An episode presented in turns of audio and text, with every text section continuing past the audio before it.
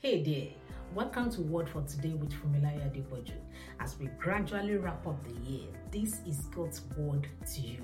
Embrace the journey ahead. You can't move forward if you're constantly looking back.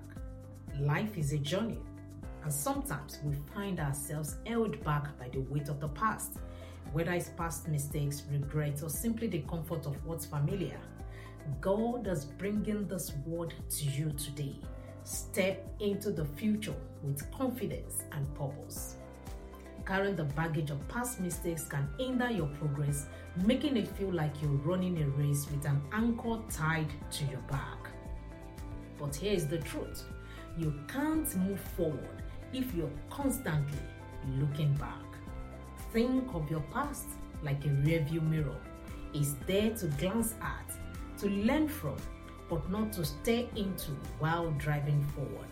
Staring at the past while driving ahead can lead to crashes.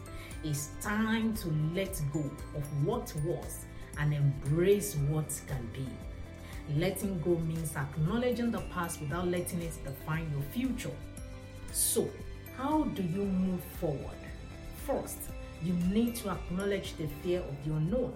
It can come to you, but it shouldn't hold you back.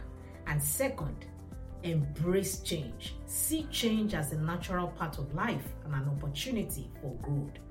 Third, move forward. Moving forward isn't a solo journey. You need to build a community around yourself. Surround yourself with those who uplift you, who encourage you, who inspire you. Proverbs 13 20 says, The one who walks with the wise will become wise, but a companion of fools will suffer harm. Note, the past is a reference, not a residence. I'll say that again. Your past is your reference and not your residence. Embrace the journey ahead because you can't move forward if you're constantly looking back. I'd like you to share with us in the comment section what is your light bulb moment in this session.